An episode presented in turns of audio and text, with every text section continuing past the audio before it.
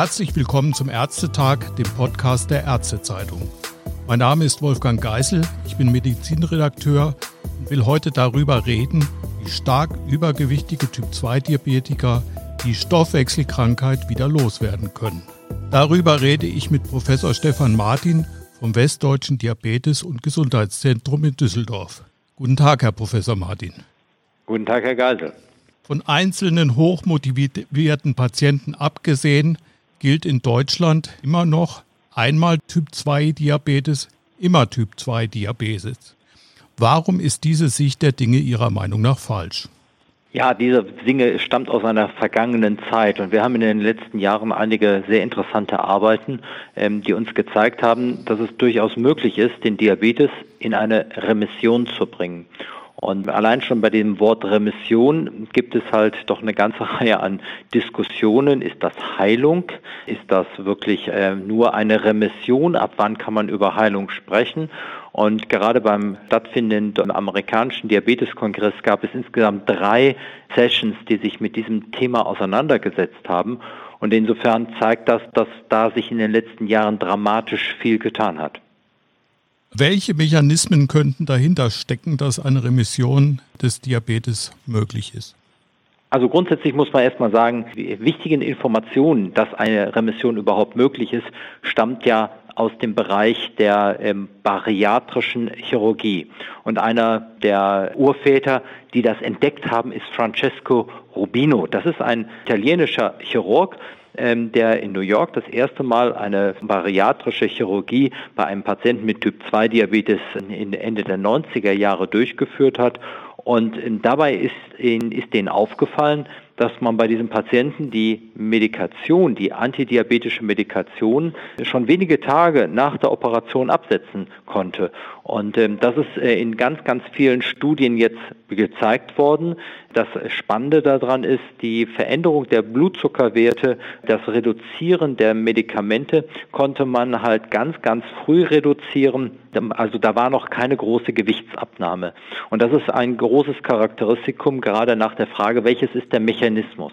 Vielleicht bleiben wir erst nochmal bei den Ergebnissen. Also diese Ergebnisse der bariatrischen Chirurgie sind sehr eindrücklich und da ist im Endeffekt klar geworden, ähm, man ist wirklich in der Lage, den Diabetes in eine Vorstufe zurückzubringen. Auch bei Patienten, die schon viele Jahre einen Diabetes hatten, ist das gelungen. Man konnte Insulin absetzen, man konnte die ganzen Medikamente absetzen.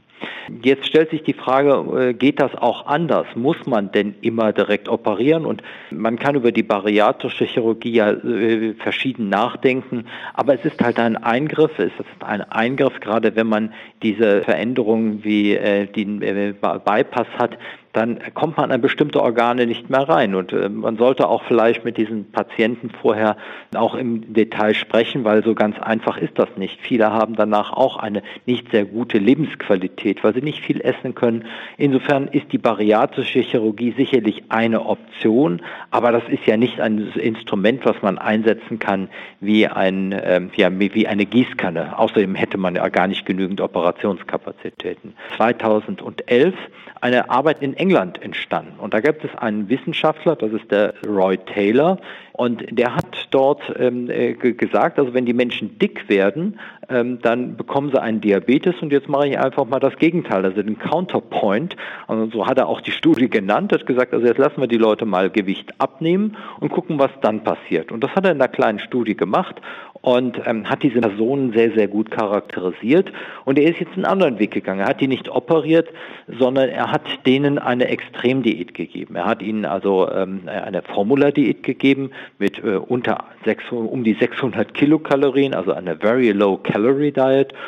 Zu seiner Überraschung hat ein Großteil dieser Patienten eine klinische Remission erreicht. Er hat ihn auch besonders charakterisiert und hat dann gesehen, dass gerade bei den Patienten, die einen Diabetes haben, im Vergleich zu gewichtsgematchten Personen, die Insulinspiegel nach den Mahlzeiten, diese postprandialen Insulinspiegel, ja reduziert sind. Und äh, wenn die Personen dann nach und nach untersucht wurden bei der Gewichtsabnahme, dann konnte er sehen, dass diese postprandialen Insulinspiegel wieder angestiegen sind. Nach Beendigung der Studie nach ähm, zwölf Wochen gab es keine Unterschiede mehr in der Insulinsekretion und fast alle Patienten, die da eingeschlossen wurden, sind in eine klinische Remission bekommen. Das heißt, sie hatten einen HbA1c unter 6,5. Der nüchtern Blutzuckerwert war äh, unter diesen ominösen 126 Milligramm pro Deziliter. Das war natürlich ein großer Erfolg. Jetzt gab es natürlich die große Frage, ist das jetzt irgendwie so eine Besonderheit? Sind das so ganz wenige Personen, die da eingeschlossen wurden? Äh, sind das Besondere, die an einer Universität bereit sind, so eine Studie über sich ergehen zu lassen?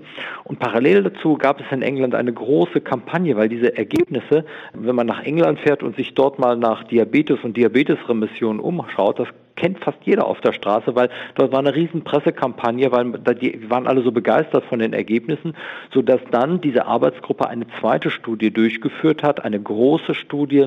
Und dort hat man hausärztliche Praxen involviert. Und die Mitarbeiter oder diese Praxen wurden randomisiert, man hat über 300 Personen äh, in diese Studie eingeschlossen und man hat Clusterrandomisierung gemacht. Man ist hingegangen, hat verschiedene Hausärzte entweder einer Standardtherapiegruppe Gruppe zugeordnet oder einer Gruppe, bei der auch ein ähnliches Programm wie in der ersten Studie durchgeführt wurde, nicht so aggressiv wie es am Anfang war mit weniger als 600 oder um die 600 Kilokalorien, sondern zwischen 800 und 900 Kilokalorien. Und hm, diese äh, Kalorien werden durch eine Formuladiät, also durch eine Pulverdiät gegeben.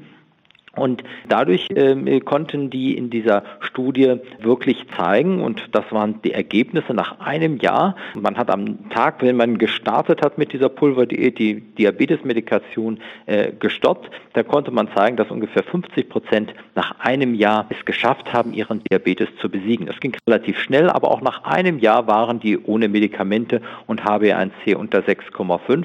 Und das hat man dann ähm, äh, noch ein weiteres Jahr nachverfolgt und da blieben, wenn das Gewicht stabil geblieben ist, die Remissionsraten stabil. Und das heißt, wir haben dort, und das ist im Lancet und Lancet Diabetes and Endocrinology publiziert worden, und das ist im Endeffekt eine der großen ja, ich würde mal sagen, Landmark-Studien, die auch aktuell am äh, amerikanischen Diabeteskongress immens diskutiert werden.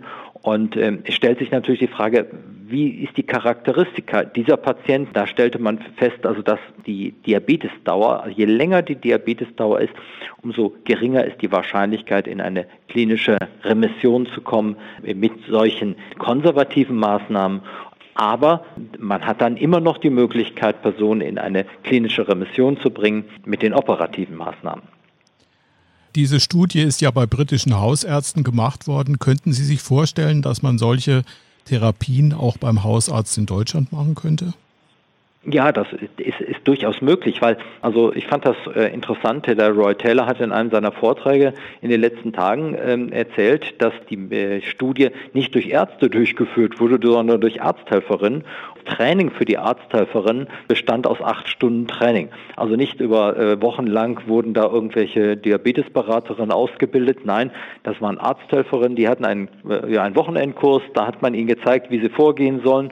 Und ähm, insofern ist das sicherlich etwas, was auch in der hausärztlichen Praxis möglich ist.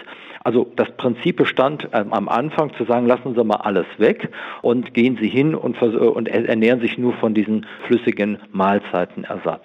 Und ähm, er hat das äh, auch immer wieder sehr schön gesa äh, gesagt. Er hat gesagt, wir wollen, äh, haben den Personen erstmal durch diesen radikalen Eingriff gezeigt, es geht. Weil äh, wenn ich jetzt jemanden sage, er soll seine Ernährung verändern, dann kann er Fehler machen, dann funktioniert das nicht. Also es war einfach erstmal Vertrauen in den Körper zu bekommen.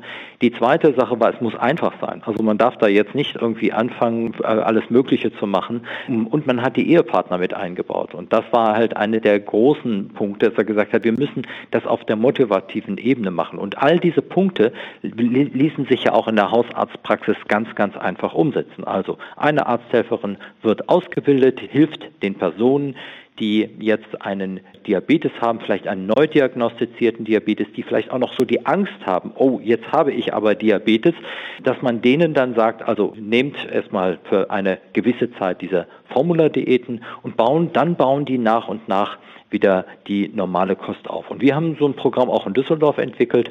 Äh, bei uns sieht es so aus, dass die Patienten, wenn sie zu uns kommen, das sind ganz kurze Beratungen nur, sie kriegen im Endeffekt gesagt, wie sie die Produkte anrühren sollen. Äh, und dann passen wir natürlich auf, wenn jemand Insulin schon hat oder Sulfonylharnstoff, muss man sehr aufpassen, weil diese Therapien können sehr, sehr rigoros sein. Die können ganz schnell zur Unterzuckerung führen. Und insofern setzen wir nicht wie Roy Taylor alle Medikamente ab, sondern nur die, die zur Unterzuckerung führen können. Also wir schauen uns dann die Patienten an nach ein oder zwei Tagen. Die müssen natürlich ihren Blutzucker messen, was auch eine Grundvoraussetzung ist. Man misst die Blutzucker vor und nach Beginn des Programms. Man hat kurzzeitig dann Kontakt mit dem Patienten. Es funktioniert auch in Deutschland. Wir haben auch eine ganze Reihe an Patienten, die es geschafft haben, ihren Diabetes zu besiegen. Und äh, was die Engländer können, können wir auch. Und da muss man einfach sagen, jetzt ist es natürlich sofort wieder, dass alle sagen, meine Güte, da gibt es wahrscheinlich das Problem, dass wir unterschiedliche Kulturkreise haben. Das funktioniert vielleicht nur in Europa, aber vielleicht nicht in arabischen Ländern. Und da ist vor wenigen Tagen eine Arbeit erschienen aus Katar und die haben das gleiche Vorgehen gemacht wie der Roy Taylor, auch dort äh, bei Patienten bis zum Alter, mit einer Diabetesdauer bis drei Jahre genommen. Auch da konnte man zeigen, mit diesem rigorosen Vorgehen hat man nach einem Jahr eine ähnliche Rate an Remissionen geschafft. Ich glaube, so eine Studie oder so ein Programm lässt sich in Deutschland sehr einfach umsetzen. Der Wille muss da sein und äh, ich glaube, es ist ganz wichtig, die Patienten zu informieren. Also äh, wir brauchen eine Information, dass wir sagen, wenn Sie einen Diabetes haben und Sie schaffen es, oder einen Typ 2 Diabetes haben und Sie schaffen es wirklich, wenn Sie übergewichtig sind, 10 Kilo abzunehmen, dann haben Sie eine 50-prozentige Chance, Ihren Diabetes ohne Medikamente mindestens zwei Jahre äh, optimal eingestellt zu haben oder den Diabetes gar nicht mehr zu haben. Sie befinden sich dann in einer klinischen Remission. Und ich glaube, dieses Potenzial sollten wir nutzen, weil nur auf Medikamente zu setzen, ist eine Schwierigkeit. Ja, nicht alle Patienten können durch die Gewichtsreduktion allerdings in die Remission kommen. Gibt es da Punkte, die das von vorne weg schon anzeigen, ob ein Patient eine gute Prognose hat? Also erstmal muss er wirklich auch einen Typ 2 Diabetes haben. Also wenn wir einen Patienten haben, der vielleicht so ein BMI so um die 26 hat, der gar nicht so dieses metabolische Syndrom hat. Wir wissen ja auch, dass wir viele Patienten haben, die einen Lader-Diabetes haben, also einen langsam sich entwickelnden Typ 1 Diabetes. Und die sind charakterisiert, dass sie nicht die klassischen Charakteristika des metabolischen Syndroms haben. Also BMI muss erhöht sein. Also ich fange das äh, auch bei unseren Patienten nicht an, wenn einer ein BMI unter 27 hat. Da schaue ich besonders hin. Äh, wenn jemand keinen Bluthochdruck hat, wenn, keine, äh, wenn jemand keine erhöhten Triglyceride hat, das sollte uns aufmerksam machen, dass das möglicherweise gar nicht ein Typ 2 Diabetes ist. Und wenn man ganz sicher sein will, dann misst man einfach die endogene Insulinproduktion. Ähm, das kann man nüchtern machen, nur wir, äh, aus unseren Erfahrungen sehen wir immer wieder, dass es Patienten gibt, die haben basal gar nicht so erhöhte Insulinspiegel, aber die steigen nach den Mahlzeiten an. Ähm, ich bin Endokrinologe, ich mache immer ganz gern, das habe ich von meinem alten Lehrmeister Professor Gries gelernt, einen Glucagon-Test. Das ist ein ganz einfacher Test. Ich nehme dem Patienten Insulin ab mit Basal, spritze den 1 Milligramm Glucagon und nach sechs Minuten nehmen wir wieder Insulin ab und lassen das im Labor untersuchen. Das kann man auch das C-Peptid abnehmen. Man kann es aber viel einfacher machen. Man kann im Endeffekt die Patienten bitten, äh, eine Stunde vor der Blutabnahme ein großes Frühstück zu sich zu nehmen und dann sieht man, ob sehr viel Insulin vorhanden ist. Ist viel Insulin vorhanden, dann braucht man sich keine Gedanken machen, dann funktioniert das. Ein zweiter Faktor ist natürlich die Diabetesdauer. Das hatte ich gerade schon angedeutet. Also wenn jemand mehr als sieben, acht Jahre den Diabetes hat, dann ist die Wahrscheinlichkeit, ihn in eine klinische Remission zu bringen, sehr gering. Aber, und jetzt kommt das große Aber, ähm, häufig kann ich aber Medikamente absetzen. Und wir haben immer wieder Patienten, die kommen von der Insulintherapie, haben hohe Mengen an Insulin und die können wir dann absetzen, das Insulin reduzieren nach und nach oder ganz ab weglassen und sie dann mit den neuen modernen Medikamenten behandeln, von denen wir ja wissen, dass sie ja nicht nur den Blutzucker senken, wie die SGLT2 oder die GLP1-Agonisten, sondern dass die auch wirklich einen Schutz für Endpunkte haben, also kardiovaskuläre Endpunkte, Nierenendpunkte, Herzinsuffizienz. Und ähm, dann kann man mit diesen Medikamenten ähm, auch den Patienten helfen, auch wenn er schon eine längere Diabetesdauer hat. Also wir können die Person vielleicht durch solche Maßnahmen wieder therapiefähig machen. Aber je kürzer die Diabetesdauer ist, also äh, drei, vier Jahre, da haben wir eine und das wissen wir aus den Studien, aus diesen nun internationalen Studien, haben wir eine 50-prozentige Chance, wenn die es wirklich schaffen, den Diabetes, wenn sie 10 Kilo Gewicht abzunehmen. Wenn jemand es wirklich schafft, 15 Kilo Gewicht abzunehmen, steigt die Wahrscheinlichkeit, also in der Studie vom Roy Taylor hatten die ja da fast 80 Prozent eine Diabetesremission. Und jetzt vielleicht einfach nochmal zu, diesen Hausärzt, zu dieser hausärztlichen Frage. Ähm, diese Studie wurde von einigen hier auch hier in Deutschland sofort äh, ja, kritisiert. Man hat gesagt, na ja, 24 Prozent der angefragten Teilnehmer haben ja nur mitgemacht. Und äh, also darüber muss ich immer ein bisschen schmunzeln, wer das behauptet, weil man hat in diesen Praxen, die da teilgenommen haben, den hausärztlichen Praxen, hat man die Ein- und Ausschlusskriterien anhand der Datenbank analysiert. Und man hat dort quasi die Personen, die für die Studie in Frage kamen, aufgrund von bestimmten Charakteristika, die durften noch kein Insulin haben, die mussten eine Diabetesdauer unter vier Jahren haben, da hat man diese Person angeschrieben und kontaktiert. Und von diesen kontaktierten Leuten hat ein Viertel mitgemacht, also 24 Prozent. Also ich persönlich finde das einfach eine sensationelle Responderrate, dass 24 Prozent sich bereit erklärt haben, wirklich für ja, mehr als drei Monate. Die sind dort ganz rigoros vorgegangen. Die haben zwei bis drei Monate denen diese flüssigen Mahlzeitenersatz gegeben und ähm, äh, Gemüse, äh, also Gemüse ohne Stärke.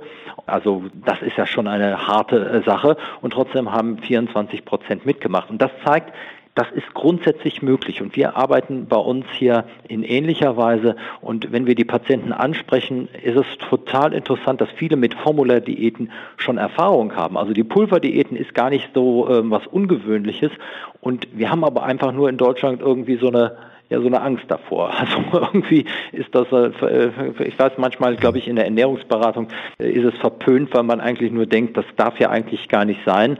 International gibt es da ganz andere Ansichten.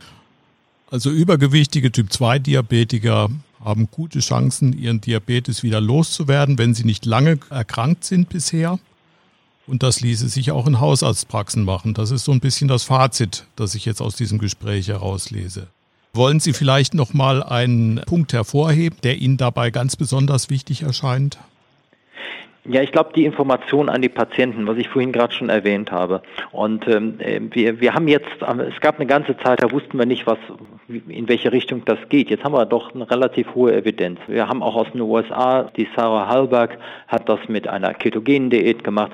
Und wir müssen als Mediziner auch so ein bisschen aufpassen. Wenn wir jetzt unsere Patienten informieren, wenn sie einen Diabetes haben, so nach dem Motto, am besten ist, wir fangen sofort mit Tabletten an, ähm, dann ähm, kann es durchaus sein, dass wir irgendwann mal dann, wenn gerade diese Daten jetzt äh, auch in die allgemeine Presse kommen, äh, ein bisschen in Probleme geraten. Wir müssen die Patienten aufklären. Und ich glaube, das, was ich vorhin sagte, jeder Patient hat das Recht darauf, aufgeklärt zu werden, dass er bei einer massiven Gewichtsabnahme wirklich schaffen kann, seinen Diabetes zu besiegen. Ähm, ich habe da so ein bisschen Sorge, wenn wir das nicht systematisch machen und es auch dokumentieren. Und das mache ich bei jedem Patienten, der kommt, ähm, dass wir irgendwann mal dann vielleicht einer kommt und sagt, meine Güte, das hast du mir ja gar nicht gesagt, dann hätte ich das gewusst. Äh, jetzt ist die Diabetesdauer so lange, jetzt schaffe ich das nicht mehr und dass dann halt Klagen kommen. Und ich glaube, das wird irgendwann früher oder später kommen. Wir wissen, wie die äh, Allgemeinbevölkerung jetzt immer kritischer auch uns der Medizin kommt und deshalb sollten wir dieses Thema jetzt auch intensiver beleuchten. Und ähm, wir sehen das ja jetzt gerade beim amerikanischen Diabeteskongress. Letztes Jahr, ich habe extra geguckt, war das Thema, glaube ich, nur in einer kleinen Session mal ein kleiner Vortrag, jetzt drei Symposien zu diesem Thema. Ähm, es entwickelt sich da etwas und ähm, ich glaube, das ist ja auch eine positive Botschaft, die wir haben.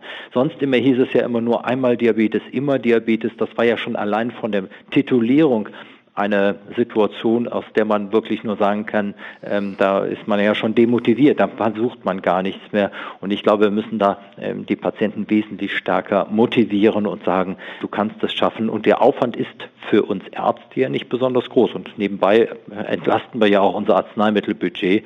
Ich glaube, diesen Weg sollten wir stärker gehen, als wir ihn bisher gegangen sind. Also die Zukunft der Diabetologie liegt auch in ganz einfachen Maßnahmen.